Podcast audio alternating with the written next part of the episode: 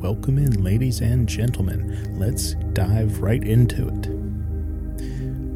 Okay, so in most, if not all, sci fi franchises, talking books, shows, movies, graphic novels, whatever, there are advanced, futuristic type weapons.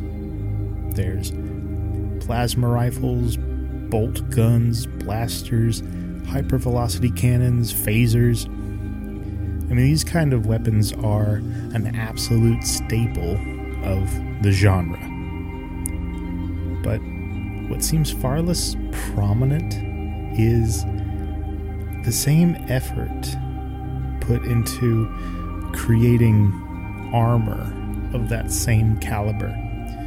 As aside from, you know, characters like Master Chief and the Spartans of Halo, or Space Marines from Warhammer 40k. I mean, we, we don't get a lot of stories that have some, you know, just personal heavy armor or shielding going on. Now, some universes, like Star Wars, they they address the personal shielding problem by sciencing it away. Like they Star Wars universe says that personal shields like ray shields or plasma shields they give off this dangerous level of radiation. So you don't see a lot of those going around aside from minor instances like a uh, custom gauntlet shield that's about the size of a dinner plate. Uh, now, some Mandalorians will carry those custom shields in their gauntlets. Uh, or you, you did have the bounty hunter Durge, who is a Gen'Dai. Now, Gen'Dai are a species with incredible regenerative abilities, and they can take an immense amount of damage to kill. So, whatever the radiation was that was coming off of these shields, I mean, Durge could take it. He's he's fine. I mean, it it took Anakin Skywalker throwing him into a sun to kill him. So, yeah, that's I mean, that's pretty metal. that's pretty crazy. Now, speaking of Mandalorians, they are a prime example of one of the few sets of characters that we see making some truly effective space armor. I mean, we get stormtroopers and such with their bodysuit armor, but I mean that that stuff does not work against like blasters, like the most basic weapon in the galaxy. A standard blaster is going to tear through stormtrooper, clone trooper, uh, battle droid armor. Like it, it, they they may as well not be wearing anything. They're only doing it to be uniform, right? And then Stormtroopers really only kept the armor around so they could instill fear through psychological means. I mean, hell, Stormtrooper armor can't even stand up to rock slings and spears being thrown by Build Bears. So, in all of these universes, armor and shielding are typically reserved for spaceships and vehicles which is a smart thing to do when writing out a story because it, it can keep things going instead of our characters being one shot in the middle of space before anything can really happen. um, now, this this story writing device of armor and shielding it it allows our characters to traverse the majesty and the mystery of space in relative safety while being under the threat of pretty considerable danger at the same time. I mean, they, they could be caught in a nebula or pulled into a tractor beam. They, they could fly th- through some f- space fairy dust that makes them hallucinate. Um, that happened in Stargate SG One, and it was it was crazy. Um, the ship's engines could be taken out and the crew could be stranded. Uh, they could run into a number of horrifying, eldritch space dwelling entities. Right? But they're remaining somewhat safe as long as their shields hold together and the ship hull remains mostly intact and and you know the armor isn't breaking up too bad. So we could have a fair amount more focus on armor and shielding. But could we have it without having literal plot armor or going full Warhammer 40k on whatever we're building or, or whatever we have in our stories? I, I think that we can. As long as we establish maybe just how much punishment those shields and armor can take exactly. I mean, I if if I know that a standard set of body armor can withstand say 10 shots of blaster fire, then I know relatively how safe a character can be when heading out into battle.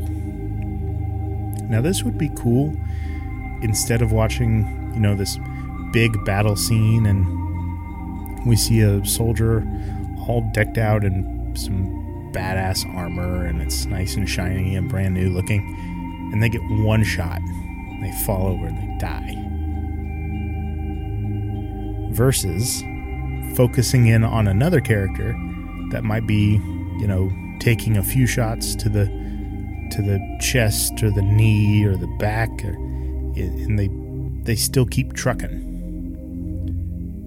I, mean, yeah, we are dealing with the realm of suspending disbelief, and we are watching a bunch of disillusion of reason. But every now and then, I am kind of pulled out of the coolness of a story by how inconsistent some of these things are in regards to how the armor works and the damage output to armor durability ratio. And I realize that I'm probably getting into the weeds of things that you, know they're they're meant to be enjoyed by just turning your brain off and going along for the ride and I, I get it. And if the rest of the facets of the story are all really enthralling, I absolutely will. I mean, I almost guarantee that anyone who loved season one of The Mandalorian didn't give two wooden shits about any inconsistencies or dumb questions that might pop up. It was just, it was just cool, man. And you you overlooked really stupid things most of you in in lieu of having a, a, really cool bit of Star Wars again. And at the end of the day, most people that's all they want. They just want cool sci-fi action, laser swords, space battles, a few hot alien chicks here and there, all wrapped around a thrilling and well-written story. That said, there are a select few of us who actually love delving into the details. And space armor is a pretty big one. Now, like I said earlier, the power and overall might of the weapons developed in most sci fi stories will far outclass how durable the armor and shields are. You know, most of the time.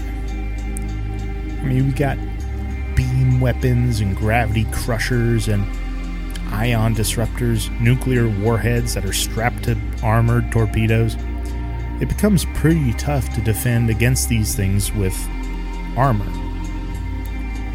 So, I mean, maybe to highlight just how strong these sci fi weapons are, we do need to play up that there's little to no possible way that we could even have shielding or armor that is strong enough to counter that kind of firepower. So instead, we'll cut our losses and put more resources into things like maybe overwhelming numbers of force. Maybe we we look more into creating strategies to outmaneuver that greater firepower. Maybe we build faster engines, some maybe some long range or specialty weapons, a cloaking system, things that will allow us to beat all of those really cool and super badass weapons aimed our way. So, with the aforementioned universes in mind Star Wars, Halo, Warhammer 40k which armor would we want for our average, everyday elite soldier? And keep in mind, we're going to make an army out of these guys. Well, straight out the gate, I, I think Warhammer 40k is out of the running. Because the best armor that humans can wear in that universe, aside from, you know, what the Primarchs or the Emperor wears, but uh, you got the Adeptus Custodes armor. And those guys are like 10 foot genetically upgraded monsters that live for thousands of years. I mean, these guys make the Spartan Project look like a daycare program. So, not that. I mean, they, we wouldn't be able to move. We wouldn't be able. We would be crushed. We would be killed putting that armor on. Speaking of which, we got the Spartan armor. now, there were several iterations of the Spartan project, uh, but the general consensus is that the Spartan 2 armor, the Mjolnir armor, was the strongest. Though a lot of people argue that one big reason that Mjolnir armor is superior is because the Spartans from the second generation Spartan project had more physical augmentations than those that came after them. Regardless, this is a pretty damn good option to outfit our standard elite soldiers with. It's definitely what I'm picking. I, I mean, yeah, we said no to the Adeptus Custodes because they're augmentations, but I mean, Spartan 2s were just, I think, six and a half, seven feet and they, I mean they had been trained and, and had bone stretching surgery done on them since childhood, but you know, just make the armor just a little bit smaller, and yeah, your standard six foot guy will be fine. Now, our last contender is probably the most contentious the Mandalorian armor from Star Wars. Yes, it's hella cool Yes, it is impervious to blasters and lightsabers, but it doesn't cover everywhere. I mean, there's a ton more weak points in between Mandalorian armor than there are weak points in the Mjolnir armor. I mean, a, great case to be made for my preference of the Mjolnir armor is comparing the conflicts that these two elite groups were in that uh, used both sets of these armors. You got the Mandalorian Wars in Star Wars Legends and the Covenant War in Halo. I mean, whole squads of Spartans did die completing their missions. I, I think it was, if I'm remembering right, it was almost 700 Spartans died in total uh, between Spartan 2, 3, and 4s but in the Mandalorian Wars, you had millions died. I mean, they they died not only on the ground but in space battles and all that kind of good jazz too. But I mean, they were fighting against relatively the same kind of weaponry. You know, in both wars, you know, both sides had blasters and projectile based weapons, had beam weapons, stuff like that. And let's remember that both sides were sets of warriors who were proficient in things like hand to hand combat, survival tactics. So both sides were on some pretty equal footing. I mean, right down to being indoctrinated in their own warrior cultures from birth. But with the Spartans taking less losses than the Mandalorians did, And the Spartans didn't even make up the entirety of the human army in the Human Covenant War. The Mandalorians, that that was it. That was their army. Everybody had Mandalorian armor. Maybe not all of it was made out of uh, pure Beskar, or uh, you, you, might have had some cortosis or uh, some other kind of metal, but I mean, that's a pretty damn big ratio. I mean, literally half of humanity was wiped out in the Covenant War. That's a that's a pretty damn big ratio disparity. So I gotta give it to the Mjolnir armor of the second Spartan generation. Although, if I were to tweak it, I think I would make my Mjolnir armor out of Mandalorian Beskar, Mandalorian iron, and have the connector pieces be a titanium and Kevlar mesh material. Now that is some damn near indestructible sounding armor. And I don't know, let's just for shits and giggles add in a fire resistant layer to the padding on the inside of the armor, as well as ruggedize the pieces that house the tech used by the helmet and the body sensors. That way they can't be shorted out by an EMP or uh, you get shot with I don't know, force lightning or something, you'll you'll be okay. You won't you'll be cooked from the inside. I I think you got a winner here. You've got some seriously impressive and dangerous armor. I, I'm taking an elite army of soldiers in that, and I'm just conquering anything in my path. I mean, they, there wouldn't be any sort of hand or shoulder mounted weapon that could beat that. I mean, it, it would take tank rounds to break that shit open. And that's worth reiterating. This is an army of soldiers with this kind of armor, not just a handful of badass squads. I mean, in great enough numbers, maybe they even swarm over and and beat the hell out of some space marines. Who knows? Maybe they could finally give Warhammer 40k a challenge. I mean, we would need a ton of elite level tactics and strategies, you know, to give us an upper hand. Because Space Marines are still going to whoop you, like head to head in a one on one fight. It's no contest. I mean, it's just not fair putting a Space Marine up against anybody else. I mean, th- their standard weapon is a bolter which fires rocket propelled bullets.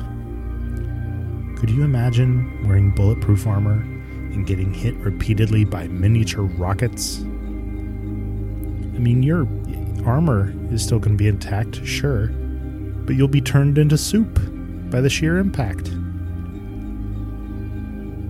So, yeah, for every one Space Marine, maybe you have a squad of soldiers. So you would need like hundreds of thousands of these soldiers. But you are trying to conquer the galaxy, so you're going to need a whole hell of a lot more than that anyway. But yeah, that is all I had time for today, guys. Thank you so much for tuning in. Stick around for more Sci Fi Unchained. But for now, live long and prosper, my friends, and may the Force be with us all.